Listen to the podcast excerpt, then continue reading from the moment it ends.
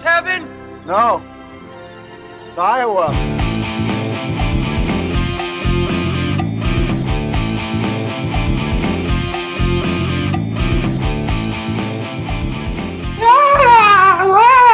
Jesus, that's terrible. Hey, don't worry, don't worry. I, I got I got a lot of other girls lined up. Here's some other ones. Here. All right, you go.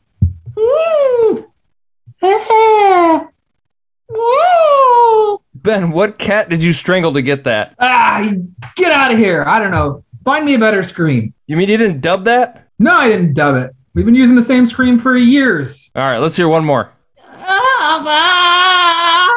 That's a good scream. It's a good scream. We're talking blowout on the Pod of Dreams. It began with a sound that no one was ever supposed to hear.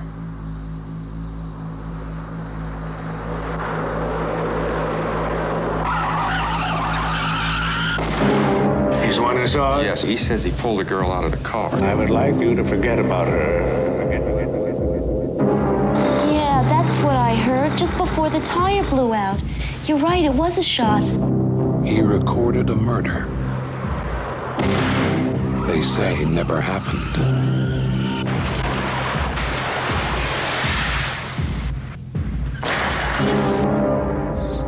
There's still loose ends, witnesses. The girl, I've decided to terminate her. Terminate her. Terminate her.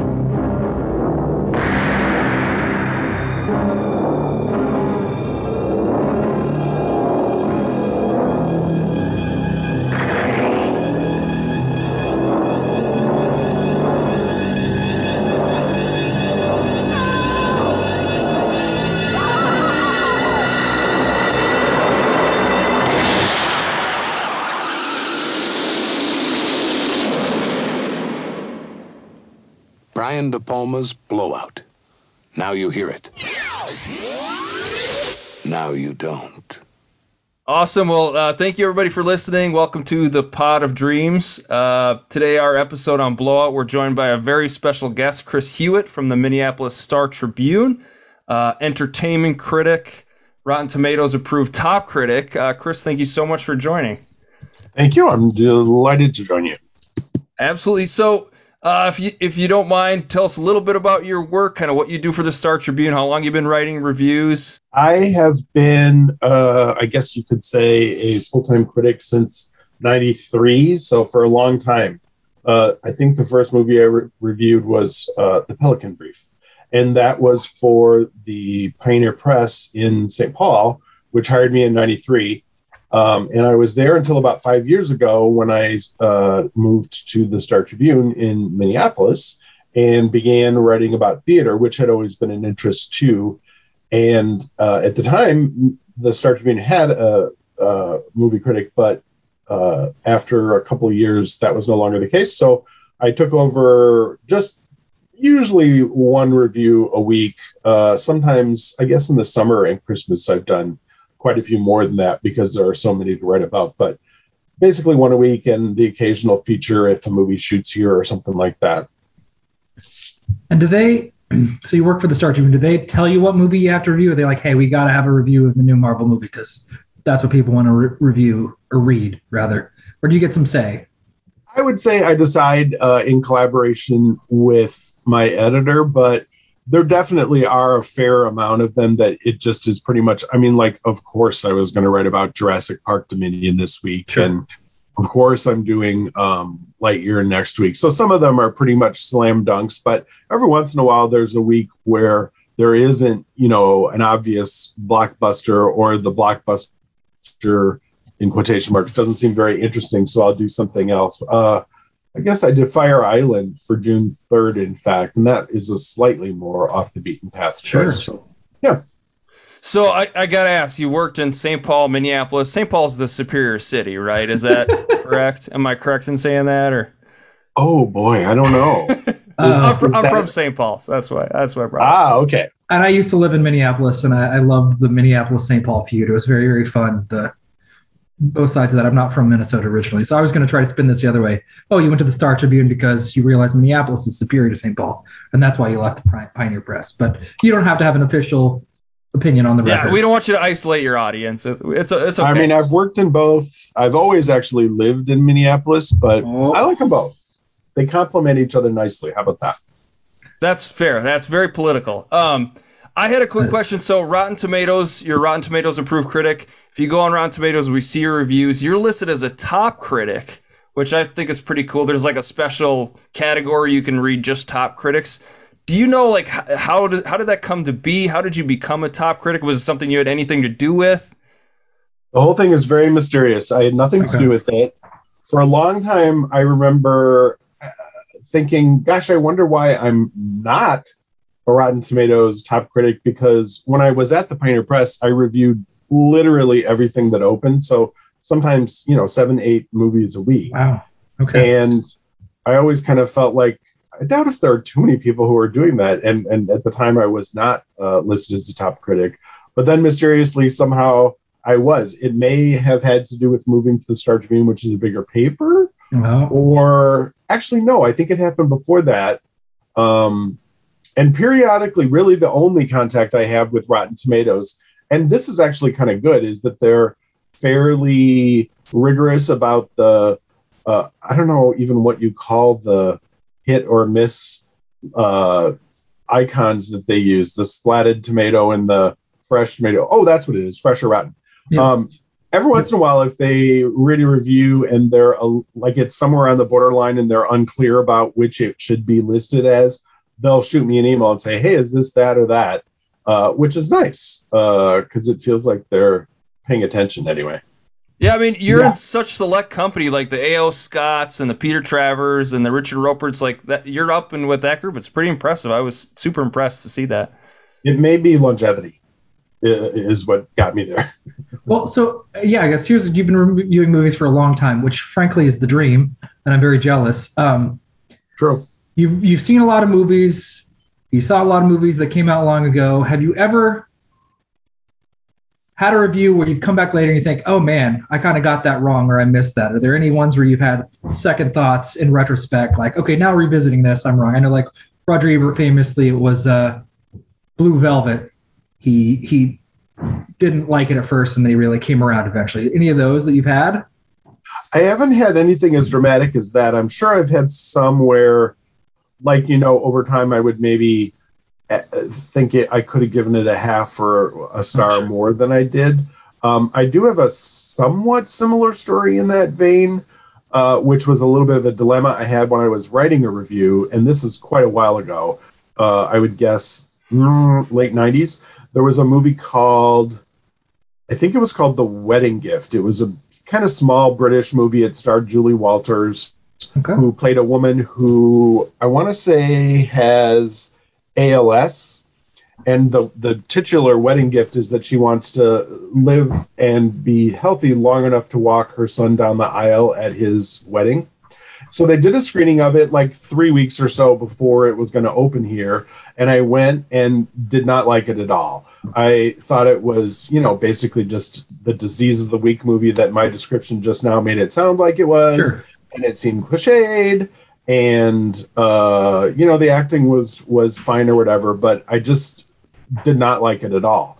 Weirdly, there ended up being another screening of the movie, and my sister happened to be visiting when the second screening happened, and she was interested in it. So, although I'd already seen it, we went to it, and it was the rare, in fact, maybe only time I've ever seen a movie twice before it came out. Oh yeah. Second time, loved it. Probably because I was familiar familiar with all of the things that I thought were wrong with it, and I could kind of set them aside and concentrate on the fact that Julie Walters is genuinely great in the movie, and it actually does have some really smartly observed moments along the way. And anyway, I, I, I was able to see the stuff that worked the second time that I had not necessarily attended to the first time, and then I really had a dilemma when I wrote my review because what do I say? Go to it once, you'll hate it. Then go again, you'll love it. Um, and I can't even remember how I solved that dilemma. I think I did fess up that I had seen it twice and had very differing Sure. reactions. But uh, so that does make me wonder if there might be times when a, a, revisiting of a movie would make me like it more or potentially less. But um, for the most part, it makes sense to review based on seeing a movie once because that's the experience that that readers and viewers are going to have anyway. Yeah, no, that makes perfect sense. I, I do like the concept that you're inoculated to kind of the stuff that didn't work the second time, so then you can kind of enjoy the parts that do a little bit more focus on it. That's really Anyway, that's my story, and I'm sticking to it. yeah, no, that's good. Um, so yeah, I was reading your summer movie preview, and this is an aside. I, I can't remember the last time I was this excited for a group of summer movies, and I think some of this is just pandemic theater withdrawal. Sure. Uh, and I, you know, little kids, so I don't get to go out to the theater all that much. But it was gobsmacked, and I was just kind of looking and getting getting hype from trailers, and then you know, reading it. And in it, you made a claim that I, I loved. It was super fast. You said Mad Max Fury Road is the best movie of the 21st century, and I certainly not trying to get you to account for every position you ever had, but this fast it's my favorite action movie of the 21st century. But you think there's not been a better movie made in the 21st century than Mad Max Fury Road? Is that I mean, I will entertain candidates if you have some, but yeah, I sure can't think of one. Uh, I think I did at some point for the paper a list maybe of the maybe this would have been in 2020 when we were looking back at a couple of decades or something a, a list of I don't know the 10 best movies of the of the century so far sure? and yeah it, to me at least that was the pretty clear just you know the craft of it and how exciting it is and how innovative it feels despite the fact that it's a sequel and you know he probably george miller probably could have phoned it in i just think s- as pure cinema that movie is uh, a masterpiece I mean, it's funny because we have so many legacy sequels now, like Top Gun Maverick just came out, and Fury Road was like really one of the first ones to do it really well. I think Creed does it really well, but yeah, I mean, to pick up from a story that's I don't know at that point was 20 years old, like was such an amazing accomplishment. Are you? and maybe oh go ahead I was just gonna say, are you excited for the Furiosa? Do you have any thoughts on that? I, I know they're, I think they're filming it right now or whatever, but I am. I mean, it depends a little bit on on what his exact involvement is in it. Uh, but yeah, I mean, based on that movie alone, I'm definitely gonna want to see whatever he comes up with. And I think maybe part of the appeal of uh, the most recent one was that it doesn't. It is. I mean, it's a sequel, sort of, but it really isn't a sequel. I mean, he kind of pretty much starts from scratch in terms Yeah. of characters. The vibe is sequelish, I guess, but other than that, it's it's pretty fresh and to me feels it. Oh yeah, it's very inventive. It's the best action movie of the 21st century. I, I couldn't think of one that I like better than that. I, I mean, I can throw a bunch of movies out that you can shoot down. I mean, I like her quite a lot. I'm certainly a Paul Thomas Anderson fan, and I could pluck some of his movies. But it's great. I mean, everything you've said about it so far, I totally agree. It's not. I've seen it three times, and it's incredibly fun and great to look at, and just. Have you seen the black and white version? There's a black and white. No, I didn't even know that. such a Chrome, thing is it existed. Chrome, the Chrome version? Yeah. Um, No, I've not. I guess I'll have to check that out. Yeah, George Miller actually thinks it's better. I don't know if I agree with that, but it's really interesting to watch. It it, it does it makes a huge difference visually. I mean, obviously it does, but those dust storm scenes in particular are pretty cool to watch that way. Oh yeah, so I do think I would miss some of the colors. 'cause I like the colors and the bizarre guitar Oh, yeah. playing that's like ejaculating fire, and their rhyme is just like it's a, a wonderfully absurd, but also realized and plausible with everything. I mean, the world building is also great without missing it. It's just awesome. But uh, I was, I'm glad I'm glad that you actually meant it. I, I do respect that. Yeah, you threw that in there, and that's your your claim. I mean, again, I love it. So uh, any any praise for Mad Max Fury Road, I, I'm all for. So I, I loved it. I love that movie. I didn't expect to read a, just a random one-off sentence about how great Mad Max Fury Road was, but when I yeah, I was your- probably trying to be a little uh, uh, rabble rousing. Oh, sure. That's got to do a little bit of that to try to get a little bit of attention. That's just how it goes. But I'm I'm glad you actually meant it. But yeah, so he, we're here today to talk not Fury Road. We're here to talk Blowout. so uh, I reached out to Chris, asked him to join. He said he would. Said pick any movie that you'd like, and you picked Blowout. So why why did you pick this film, the De Palma film Blowout? Well, I figured it was a movie that you were not apt to have already discussed. Like if I picked, I don't know, Casablanca or The Godfather or whatever, those seemed like ones that you might have already tackled. And also, it is my favorite movie of all time. Um, I uh, there was some meme going around uh, maybe six or eight years ago where people were asked to name their 100 favorite movies in order.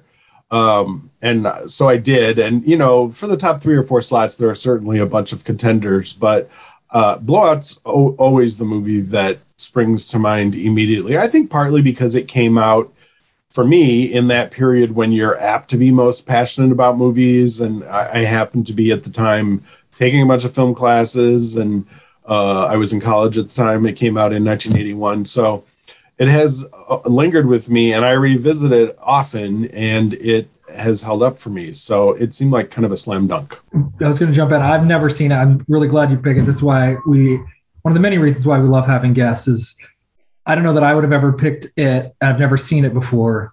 And I'm really glad I watched it. There's a lot of super interesting stuff going on in it. Um, so no, I'm just, I'm just, all I'm saying is I'm excited to talk about it. Uh, it was a great choice.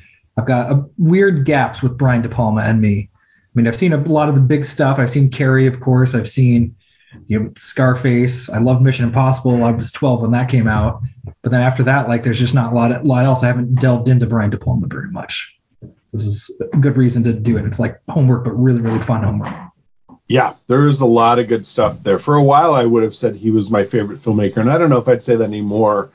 Partly because he's made a couple of duds uh, yeah. lately, but I uh, uh, that period when he was kind of in his golden or imperial or whatever you want to call it phase coincided with when I was in high school and college, and um, so it was always exciting to wait for the next De Palma in that period. And it also happened to be when Pauline Kael was still writing for the New Yorker, and she was a big fan of his, and I'm sure with she, you know, I read her as a, a probably preteen, but definitely teenager in my orthodontist waiting room. So I'm sure, sure. she helped turn me on to his um, skill and what's exciting about the way he makes movies. And she's legendarily a huge blowout fan. Absolutely. Yeah, this movie's the same sort of Ben. I had seen it before. I think I watched it right in the beginning of the pandemic. I, from what I recall, it was always on a list of movies I wanted to see, and it was hard to get your hands on, like streaming wise, up until the last maybe two, three years ago. Um, it just wasn't on any of the streamers. You couldn't rent it, I think, for the longest time either. Hmm. Um, but yeah, th- so this is the second time I'd seen it. Really loved it. Um, had you seen the uh, Ant- is Antonioni movie Blow Up before? Because it's it's so, sort of based off of that, correct? Well, it definitely borrows some things from that and from Watergate uh, and really all of those 1970s conspiracy thrillers, which happens to probably be my favorite genre of movie too. Like movies like Parallax View and The Conversation and All the President's Men and Three Days of the Condor. It's very much, even though it just barely is in the 80s, it's very much one of those kind of 70s ish movies. And I think all of them probably were influenced by uh, Antonioni too. But I like Blowout much more than I like Blow Up. Yeah, I've, I've heard blow up is more like a photographer, right? Taking pictures and then photographing sort of this murder or, or scene that they shouldn't have been viewing. He's doing a, a fashion shoot. Okay. And he thinks he sees something in the background of one of the images, and we spend kind of most of the movie wondering if that's true or not. In the case of Blow Up, he's recording audio and thinks he hears something, and pretty quickly we know he did in fact hear something, and the story takes off from there. Well, this is, this is a weird observation I'm going to start off with, but so I saw this and there's a lot going on, and I, I see why a lot of film critics love it because in part it's very much about movies. I, I, mean, I love the the sort of B plot where they're shooting the thriller, um, and they can't find the right scream for this very schlocky, you know, slasher that John Travolta is helping to make. But as I was watching him, you know, literally link the magnetic, you know, try to sync the sound with the image. I was reminded of when I learned. I mean, it's something I should have known a lot earlier in life, but like, oh yeah, audio is recorded separately from the visual images, and they have to be linked and synced together. I remember finding that out. I don't know, 10, 15 years ago. Like, oh yeah, and seeing them spliced together, there was just something like magical about it. And I got this weird impulse to split it. Like, I want to listen to it without watching it once, and I want to watch it without hearing it and then rewatching later. I got that this weird impulse, and I can't articulate it. I don't have anywhere to go with it. I just know that I've never had that impulse with a movie before. Well, and I love how like they talk the sound effects too, because that's such a big part of filmmaking. Where like they aren't capturing all those sounds always, like a door shutting or you know a screech. Like that has to be created afterwards, and added into the movie. And you know, Travolta has this whole closet full of all these different sound effects that he's built in. Yeah, we've used that that wind before. That was the sort of trigger for the whole movie. Is the director said he didn't like the wind, so Travolta had to go capture wind, and that you know that has to be created somewhere. Now it's all digital in a, in a you know computer somewhere but i love how this movie just has that appreciation for like sound mixing and sound editing and you know the build this whole thriller around it it's really amazing well and one thing that happens with that movie within a movie thing that ben is mentioning is that to me is really thrilling is it's uh, it makes the movie almost like a magic act where the magician is telling you all the way through how he's doing it. And somehow the fact that you know how it's working makes it even more exciting. Because like de palma is essentially from the very first thing in the movie which is a parody of a bad 70s slasher movie. He's saying okay here's what here's the way i'm going to try to manipulate you in this movie just to let you know, I'm going to be doing this, this, and this, and this. And then he does this, this, this, and this, and it works. It doesn't matter that you know it's coming. It actually is even more exciting that you knew what was coming, and it does come, and it totally dazzles well, you. He's, or he's, me anyway. He's also still like making fun of himself a bit too, with like, you know, Carrie kind of opens in a really similar way, and you can kind of feel that he's sort of poking fun at that, you know, girls in a locker room, you know, that that whole like slasher kind of genre in, in his own movie. Yes, the most yeah, I mean, I think, house ever. like, I, I think he's kind of, you know, at the time he had sort of a reputation and maybe still lingering reputation of being um, a bit of a misogynist, which I do not think is true at all, and of making movies that were violent in order to shock us. And he, I think, would always have argued that that was not what he was doing. But in a way, with that scene, he's like saying to his critics, okay, here's what you think I do. It's not what I do, but I'll do it to show you that it's not what I do. Yeah, there is something satirical about that opening sequence where like there's this goofy looking murder we get one glimpse of in the mirror and nobody seems to notice him and it's like cartoonish and silly and fabricated. And then we see, you know, the actual movie afterwards and it is quite a contrast. Like here's the fake movie you think I'm actually making. Here's the real one. That's a really interesting way of looking at it.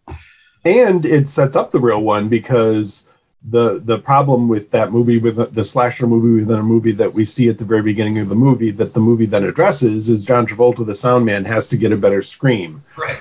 for the the woman in a shower I think it is who gets stabbed and then he spends a good chunk of the movie getting that scream and I mean, I don't think we want to give away too much here, but uh, that leads us to, and here's another of these pronouncements that you maybe are going to think are too much, Ben, but I think the best ending of any movie ever.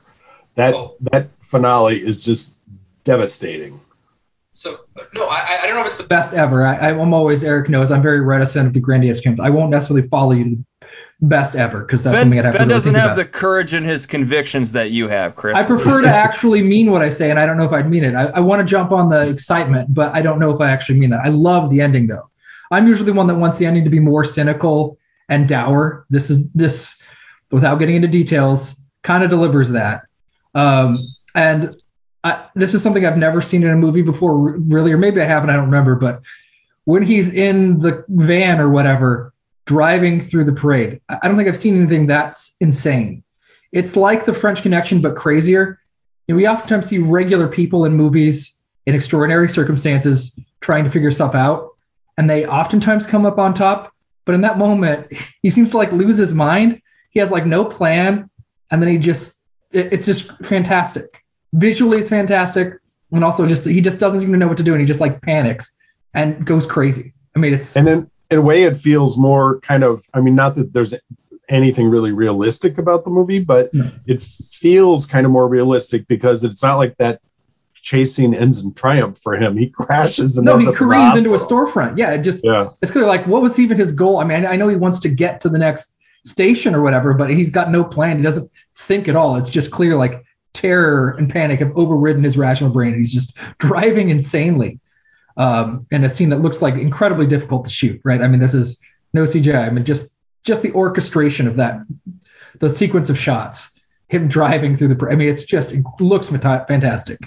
Yeah, um, it's that's another very pure. I mean, the whole movie is very purely cinematic, I think. And uh, if I can mention, that scene in particular, but honestly, the whole movie is beautifully scored by Pino Donaggio. The the uh, score of the movie, I think, can read to people watching it for the first time now as like too much because it is sort of an old fashioned kind of lush romantic type of score. But I love that musical. Yeah, when he's running through the crowd, you know, the fireworks are going off, like the the score that you hear, it it's pretty moving. It really is, and you know, I mean, I've seen it before, so I knew like obviously what was going to happen, but it's it's a perfect like score matching the scene. Yeah, that uh, love theme. I think that cut is called Jack and Sally. Um, that love theme is beautiful. So I'm trying to figure out how to phrase a question without doing spoilers. I don't know if we want to do spoilers, but um, I mean the um, movie's been out since '81. I I think we can probably spoil it, right? Or no? You're, you guys' call. I'm trying yeah. to. Well, we usually get into spoiler territory. Yeah. Um, if you haven't okay. seen the movie, go see it. But yeah, we're, it's we're very, uh, yeah. It. Not to get to our Letterboxd, but it's, it's very much worth Prime. watching. You, you, won't be bored. Um, there's a lot of great things going on in the movie. Um, I guess here's just a motif. This is me. So for you, Chris, as somebody who's seen this movie a lot, and, and I don't have time to really get into a shot, but like one of the things I didn't expect in this movie was there's a lot of shots of like the, and it's shot in Philadelphia. You see Benjamin Franklin all the time, and it's a you know celebrating uh, whatever it is, the Fourth of July or whatever it is, or you know, the Liberty Bells, what they're celebrating. And there's this there's a, a critique I can't quite lay my finger on, but we're seeing a lot of like, here's the source of the founding fathers and creation of the country, but then it's slimy and gritty and miserable because what drives the plot is we have a somebody that works for a politician essentially murders another politician. And there's something about the grime and the nastiness contrasted with this celebratory images of the founding of our nation, which really worked for me. Just seemed to like linger on Benjamin Franklin and this this sort of concept. And I don't know if you think there's anything there, if that's something you've thought about in more detail, but I do. I mean, one time when I watched it, and I've probably seen it, I don't know, 30 times by now, but one time when I watched it, I watched it specifically to see if De Palma includes red, white, and blue in every single shot in the movie. Ooh. And it's not always like the true red of the flag, for instance, but I think red, white, and blue is literally in every shot in the movie. And that to me is kind of underscoring that connection to those Watergate influenced conspiracy thrillers. This idea that you know, we think we live in the land of liberty, the Philadelphia City of Liberty. Um, and in fact, there's this kind of shadow government behind the scenes that we are only dimly or not at all aware of that is calling a lot of the shots for us. And the little guy who tries to do the right thing ends up uh, paying for it.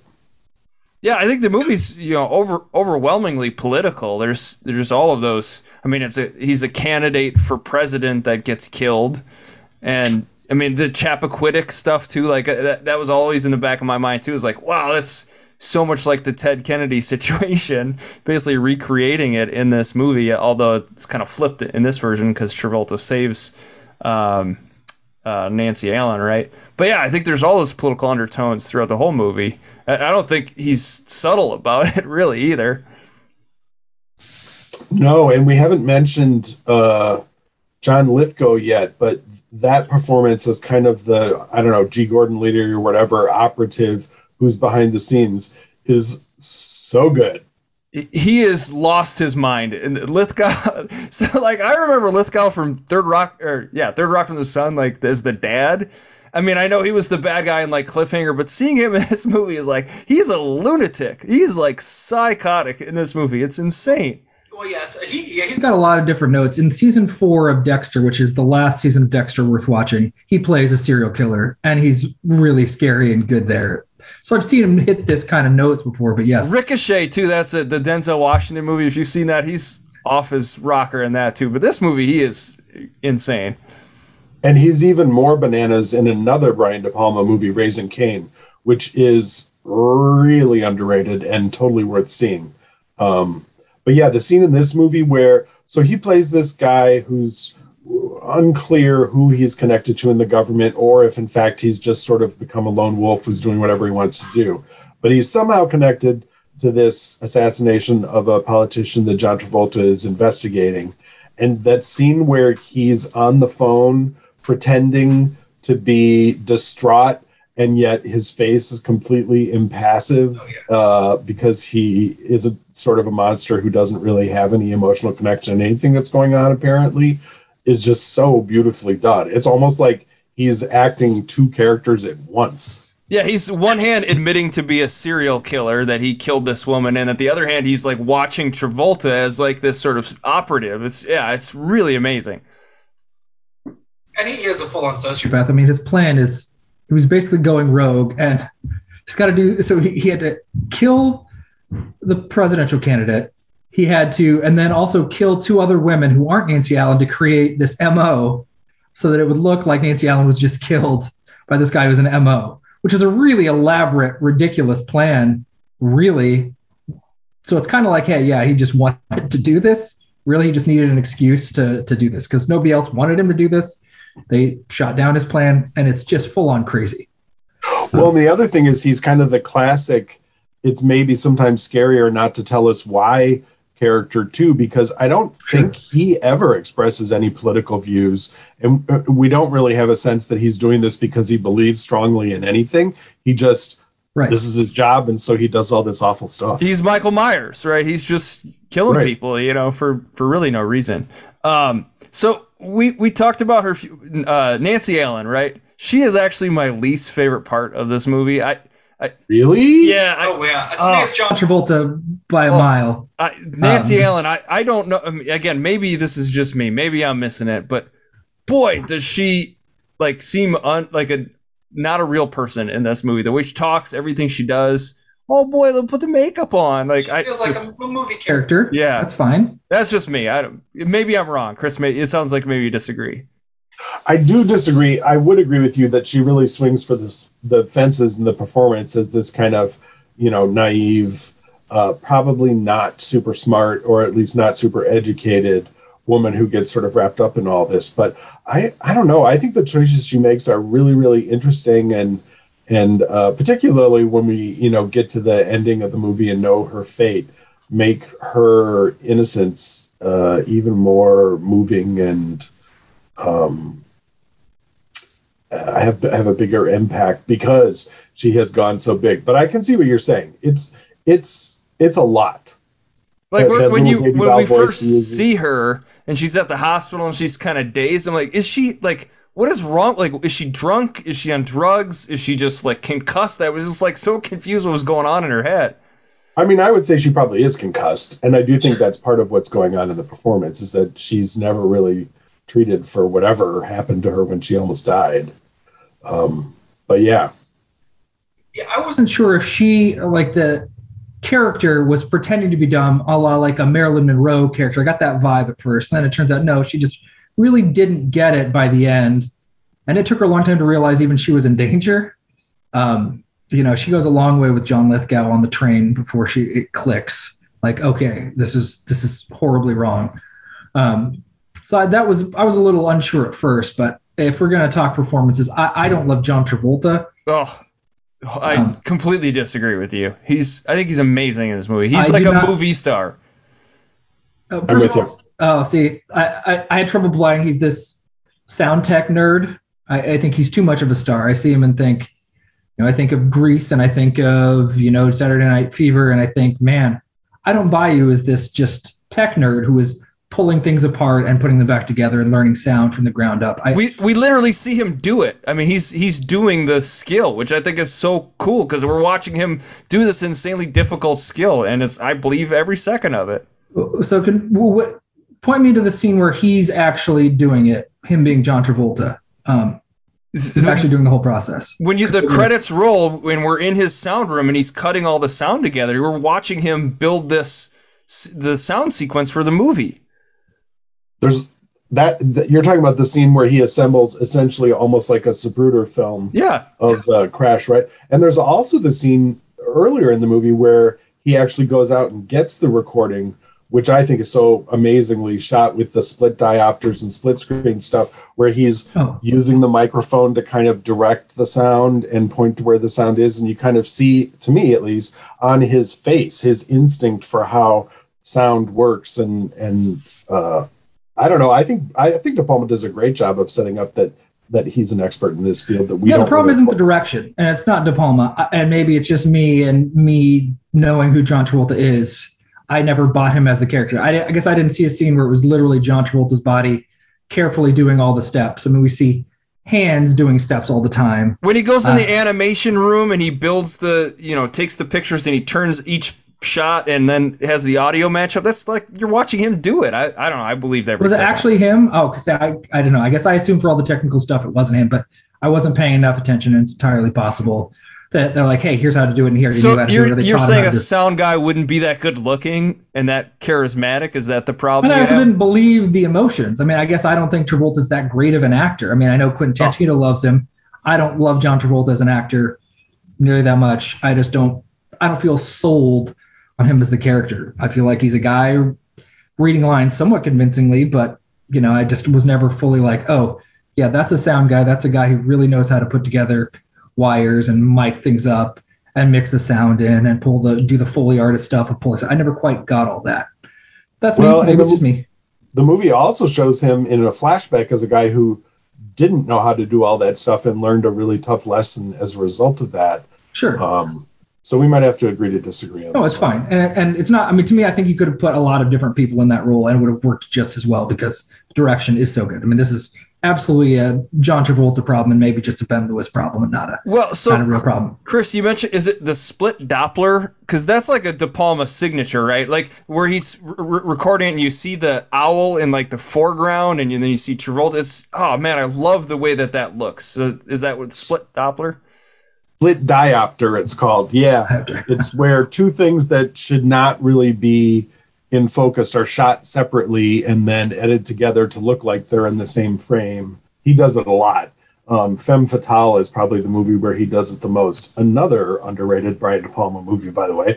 Um, but yeah, he does that a lot, and he also does split screen a lot. He does all of the tricks in this movie, basically. The other thing we haven't talked about is the amazing scene when Travolta, uh, the bad guys have erased all of the stuff in his studio, and he goes back to his studio, and the camera does a 360 for I don't know how long it is, but somehow it's so carefully choreographed that we see everything we need to see while the camera is spinning around and around in this room and uh, apparently representing the unrest in Travolta's mind as he realized that somebody has gotten to him and One and of the messed with all coolest, one of the coolest scenes in movie history, I think. And then not just this, but the sound is also because I have a little surround sound set up, you know, and uh, um, the sound is kind of following where the cameras spin. It, it's absolutely incredible.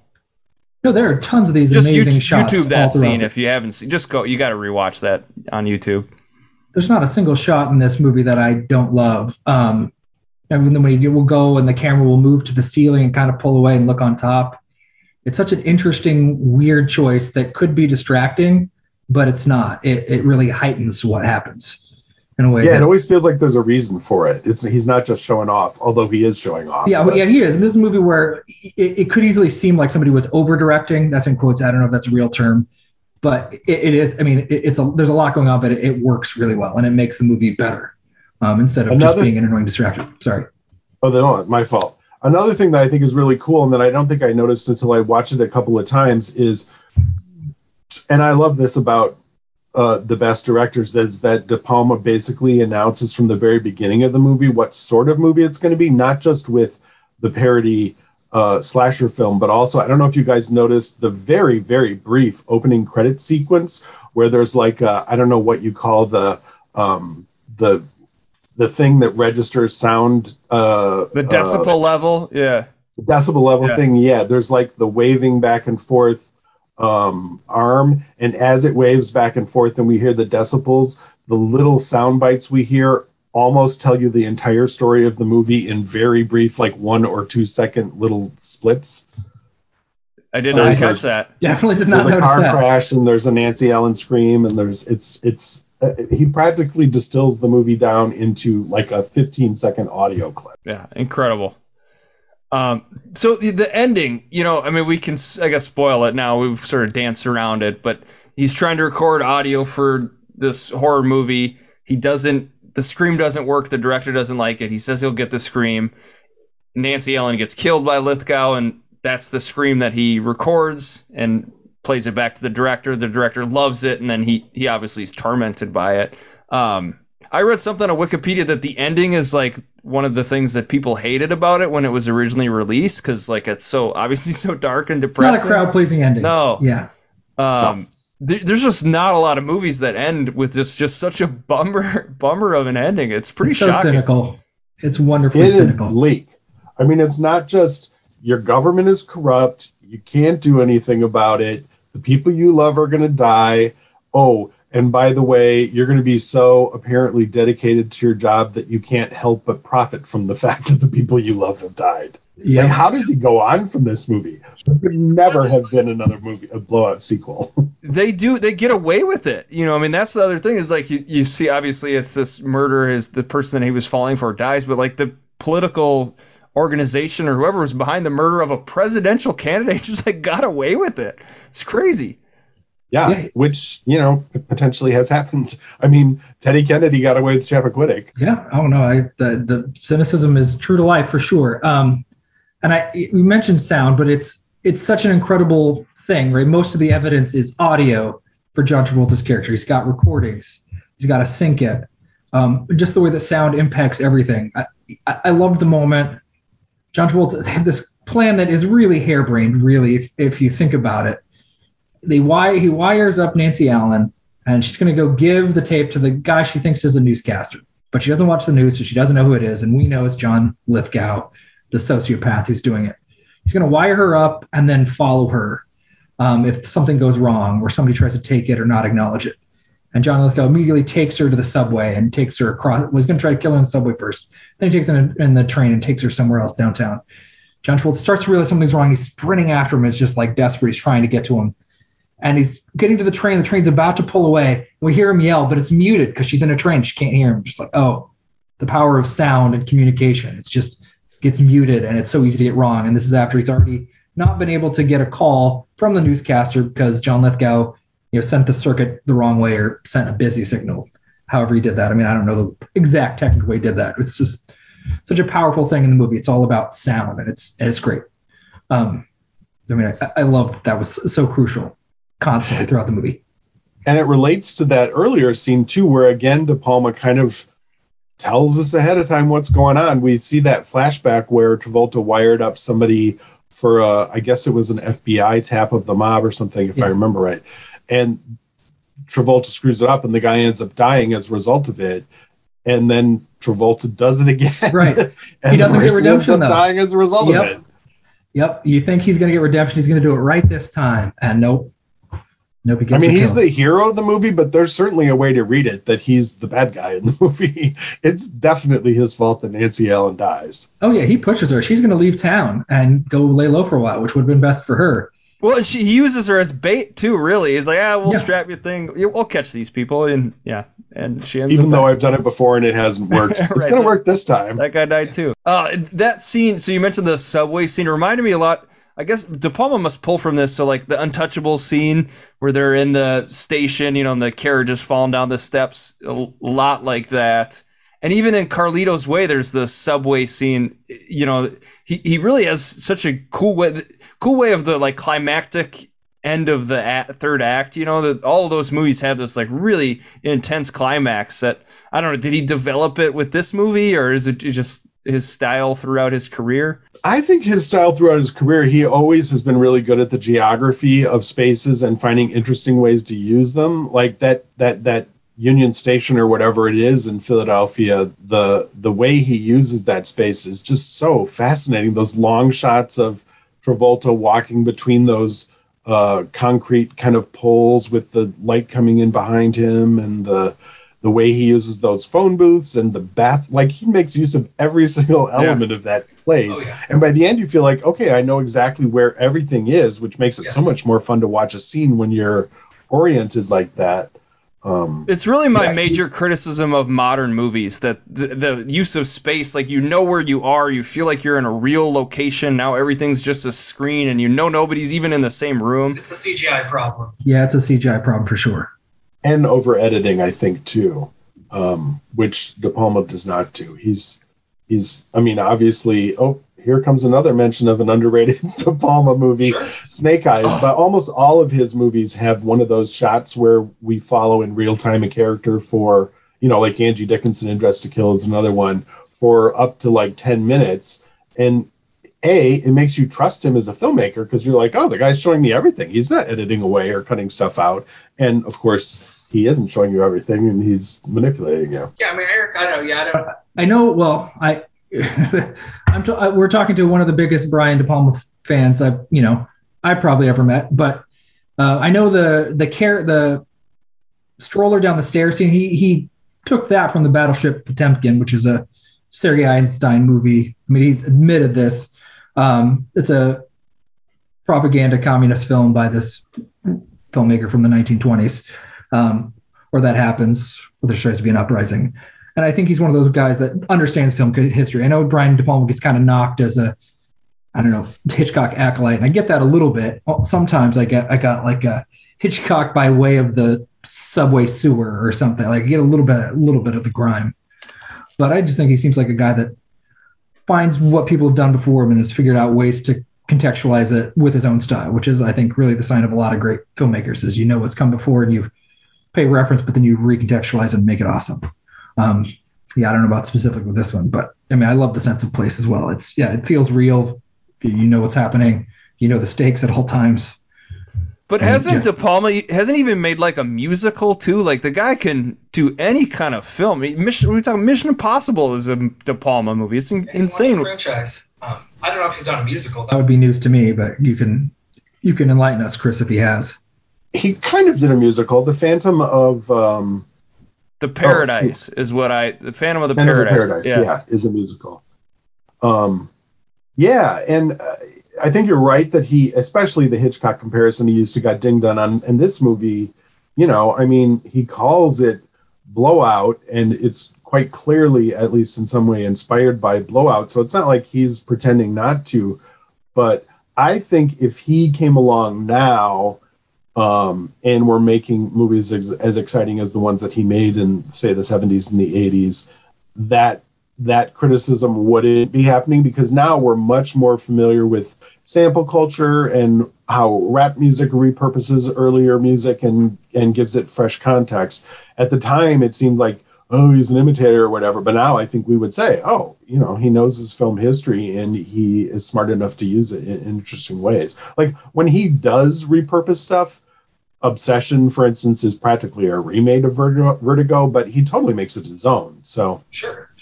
Yeah. And, and, Tarantino, I mean, his whole career is that it repurposed uh, De Palma to a certain extent, and nobody's really levied that criticism of him. Yeah. No. And Tarantino, of course, is a big De Palma fan. Yeah. And Blowout specifically.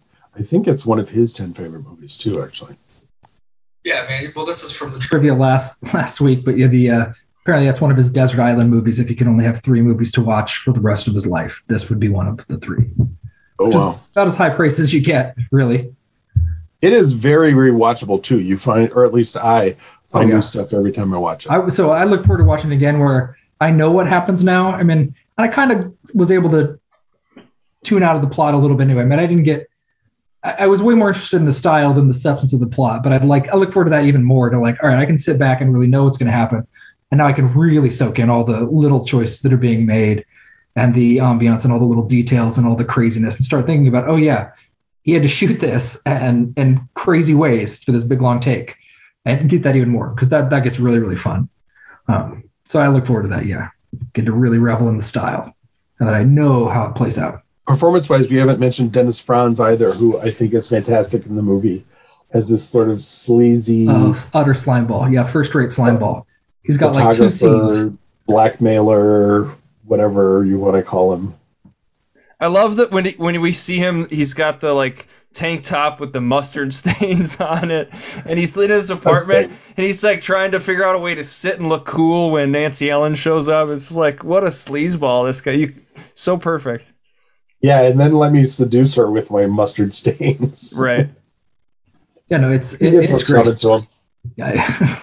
Uh, it, it is the pure archetype of here's just like a it's not New York because it's Philadelphia, but like a big city scumbag slime ball, just perfect. hits those And notes. the thing I didn't catch when I first saw it is like he's actually there when you know, when the car hits the water. He's the other guy. If you you know right in the beginning of the movie when Travolta jumps in, there's another guy behind him. And when I first saw the movie, I was like, wait, why why don't we ever go back to that guy? And of course it's Dennis. Free. He was there taking the pictures, but the first time I saw it, I didn't catch that he was standing right next to Travolta when he jumped in the water. Yeah, and he planned for Nancy Allen to die in that scene.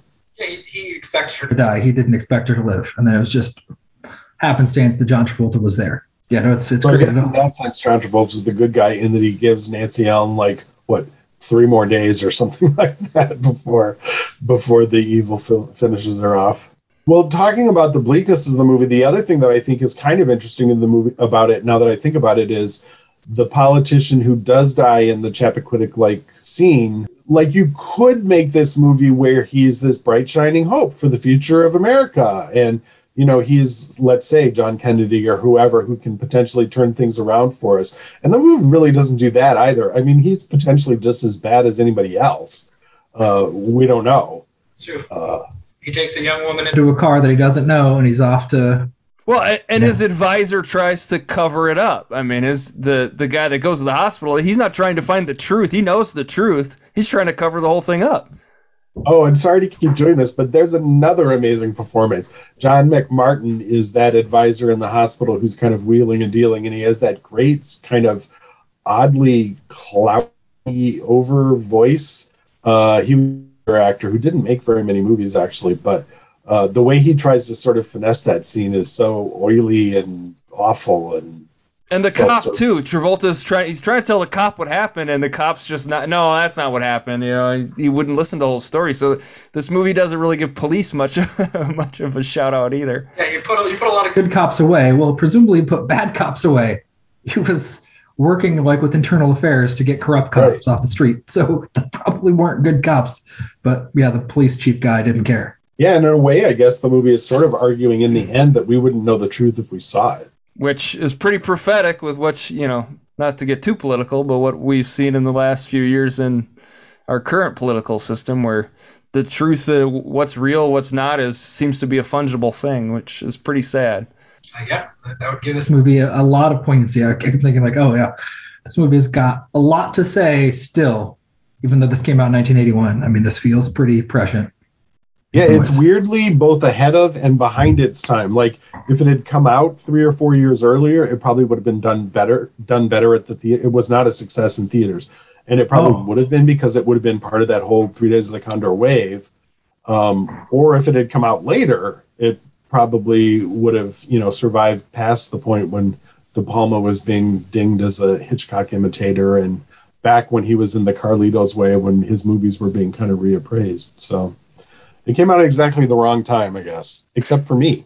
if if he saves her and they catch the bad guys does that you think that changes the box office history of this movie Maybe, except I mean, it didn't open well either, so it's not like word of mouth got out and people said, "Oh, it's a bummer," which you know it is. Um, I I think I mean part of it is maybe what Ben sort of alluded to. It's probably not the movie that people wanted to see John Travolta in at the time, um, even though I think he's great. Uh, and uh, the reviews probably all it didn't get great reviews. Pauline Kael loved it but I don't know that her reviews necessarily translated to box office. And the other reviews, I think, did say it was kind of derivative, and uh, people were sort of over De Palma at the time. I think it sort of hit a bunch of stuff, and also hadn't um, John Travolta just come off moment by moment, so he wasn't exactly at uh, the peak of his career either. Um, I mean, he's about to be in the Downhill slide until Tarantino revives him, right? Isn't that where we're about to hit the 80s where his career struggles the most? I mean, I could be no, wrong. I think I think Urban Cowboy is still to come. okay. if I remember right. We'll have to look at the dates, but Sure. but yeah, he's about to head into that period. Oh, interesting. Um, yeah, I mean, it would have been a worse movie, Eric, if they changed the ending. I mean, I, you know, maybe it would have made, uh, maybe it made a few more bucks, but yeah, if, if it ended happily, I, I wouldn't have believed it because it sets up such cynical misery the whole time. For us to Yeah, get that's like, not the hey, everything works telling. out. I wouldn't, it wouldn't work with the rest. I mean, I'm all fine uh, with a political thriller that turns out happy and hey, it's Leonard Bernstein and they they got the bad guy. nixon That's didn't fine. get away with it yeah but that's a different movie, and you set that up differently, and it works differently. It's a movie just is steeped in cynicism and then gives you a, a happy dappy ending at the end. It just doesn't work tonally for me. You know, you gotta have the courage of your conviction, which this movie did. I appreciated it. And this Yeah, it's again. much more. It's much more like the Parallax View, which is similar. I don't know if you guys know that movie, but it's similarly bleak. I've seen Three Days of the Condor, which I recall ending somewhat happy. Um, I mean, not perfectly happy, but they, they he sort uncovers the conspiracy. Yeah, and and it gets conned out. Um, I haven't seen Parallax View, but it's definitely on the you know ever always growing list of movies I need to see at some point. Because I like Three Days of the Condor. I don't know that I like political thrillers as much as you do, but like a, a really good thriller is great. In the 70s, there's a lot of awesome movies in the 70s that Marathon Really? Man's another one, right? Isn't that kind of in that same vein? Yep, yep. Less political maybe, but yeah, I would say that's in that same vein. But I highly, highly recommend um, Parallax View, which is uh, made by Alan J. Pakula, who also made All the President's Men. Warren Beatty's the star of that, right? Warren Beatty's Yeah. essentially the John Travolta character in that, and things turn out about as well for him as they do for Travolta. There's a big climax in like an auditorium, right? A big conven- convention center in that movie. There's one there. There are a couple of big set pieces. There's also one at the top of the Space Needle Yep. in um, Seattle. hmm Oh man, that sounds incredible. It's a it's a really good movie. I I definitely agree with you. And it's another one that has a great score too, actually. Very, very creepy.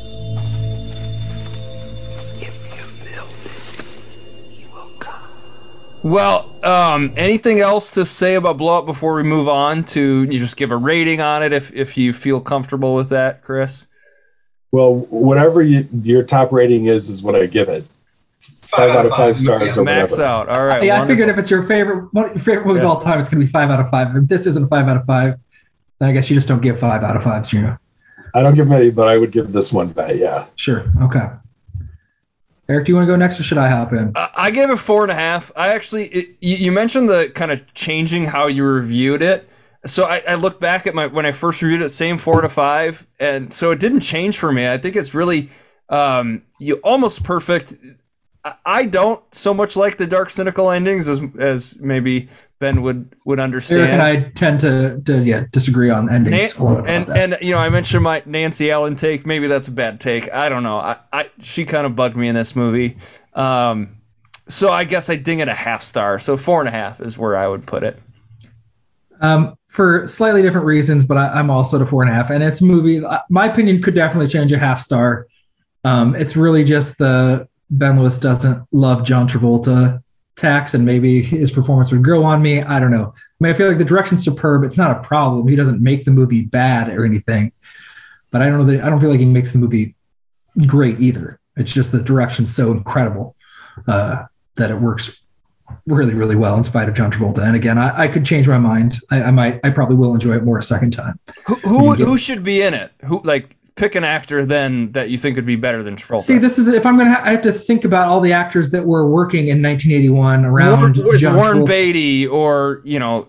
Um, It's got to be a younger that- person. Yeah, you definitely want to be somebody young who's working, you know, on really. Redford Cut is rates Redford to- better in this? You think? No, he's too big of a star for sure. Too big a star. Uh, okay. Well, the guy in the time period who always lost out to role to D- Travolta for roles is Richard Gere, so he certainly would have been a, a possibility. That's interesting. Okay. I have think about it, but I mean, I, I, I would be fine if they just found some really. I mean, to me, if they had some really no-name actor, I, I think Brian De Palma would have been able to get just as good a performance out of him. Um, or, or even if it was just some character actor that isn't a star, and he probably had to get a star to make the movie. I understand that there's limitations, and you know, studios want you to have stars so people will come and see the movie, but uh, it might have worked better with the the right sort of character actor in the lead. Um, because I don't think it needed a movie star. But again, this is really trivial. It It's bad not even a pro- it's not even a problem. It's just I keep thinking, uh, John Travolta. I don't know, and he's got his own weird quirks that I'm probably bringing in as well, which makes me not love him as a human being. But that's not the movie's fault. So anyway, it's Well, it's incredible. Is Scientology is that what you're bringing in? Like you didn't like you didn't like him in '81 because of Scientology? I didn't say anything about Scientology. Scientology. Well, you kind of You insinuated. dinged uncut gems because Glen Taylor ruined the Kevin Garnett situation. that's so that's please, the truth. Glen at the Taylor. time, it, I will say that in 1981 we weren't as aware of other things about John Travolta as we are now. So it probably is hard to watch the movie without But subsequent. again, uh, if I see it a second time, I think I don't care. John Travolta is great, or the movie's so good that uh, John Travolta doesn't even matter. I mean, this is really, really a minor nitpick. Even though he's in the movie a lot, the direction is so wonderful all the time. It's great. Um, so again, I could change my mind. I don't want to make it sound like it's a problem at all to anybody. You should see, you should see Blowout. It's great. It's on Amazon. You're entitled Prime to your bad take. Thank you. I am. Thank you. I appreciate it. You're standing by it. I, that's one thing. I uh, you got the courage now. I like it. Okay.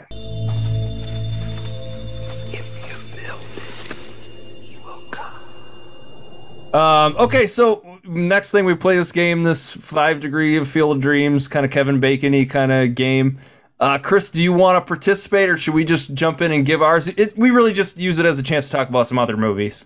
So Um. Well, I th- yeah, I don't know. My I can think of one, but it might take us there too fast. So I don't know. You That's might not cool. like that. that's, that's the trick. That's Yeah. the The problem is your brain wants to do it as efficiently as possible. I have that problem all the time. I'm like, oh no, I have to take a, a detour to get there. well, Yeah. I, I can just give mine if if you it, if that's fine with you. Uh, so I, I went blowout stars Dennis Franz, who's just an animal in this movie.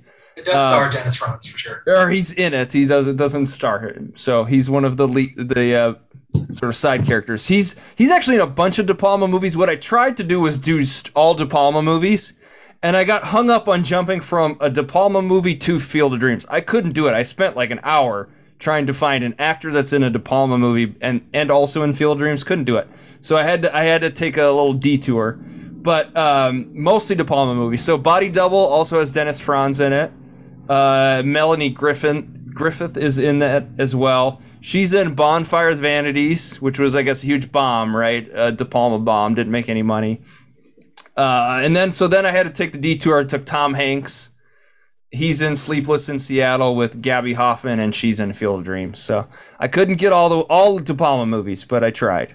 All right, I will jump in. And and uh, so I, it bothered me. I had this problem like, what do I know Nancy Allen from? Like, what? There's one movie in particular. Oh yeah, It's really it.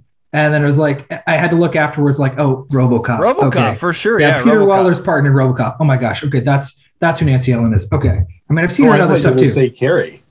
No, I see, and I haven't seen Carrie in a long time. Um, Uh, Also, Travolta's also in Carrie. Like he, all, De Palma worked with a lot of these people. It- Nancy Allen is in almost all of his movies. Well, yeah, they're, They were married. yep. Oh, I didn't know that. Yeah. Oh, okay. So yeah, There I, mean, you I go. saw that and I was like, oh, okay, yeah, that makes some sense. They were, yeah. Um, but anyway, so I was like, all right, I, I want to go take a route to get to Nancy, start with Nancy Allen, and I, Nancy Allen's in 1941, and I, I put that one in there mo- mostly for Eric and I. We we had dreams one day of, possibly doing a great director bad movie podcast where we'd pick like the worst movie from director. And 1941 is by far Spielberg's worst movie. It's baffling and confusing. I don't get 1941. It's such a weird, weird collection of scenes, and just it just doesn't work. Um, but Christopher Lee's in 1941. Um, Christopher Lee was in uh, Airport 77. You know, the disaster trend was part of the 70s. That was the third one in the series. Um, and it had some older stars in it, uh, Jimmy Stewart and Joseph Cotten.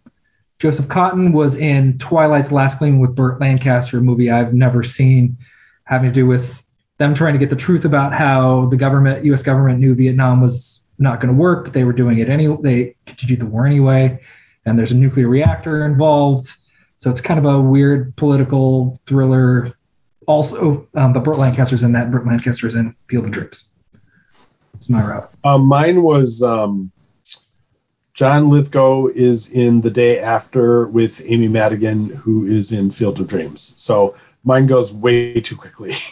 Yeah. No, that's that's the way to do it. Super efficient. Uh, okay, so last thing here, just kind of uh, introducing what movie we'll be doing next week. Uh, this is a movie I picked, so uh, uh, no guest next week. But um, so I'll give basically five clues. If you know it, just shout out, Chris. Uh, I'm sure you'll probably get it. Um, but uh, here we go. So clue number one: there's a reference to Tiger Woods in this movie. Pro- Yeah. Probably not going to do it. Um, Number two, The main character is a photographer in Brooklyn, New York.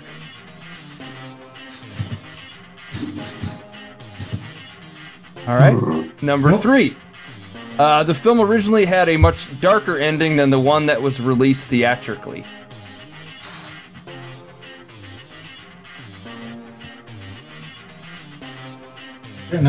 All right, number four. The star of the film came to fame in a Black Mirror episode.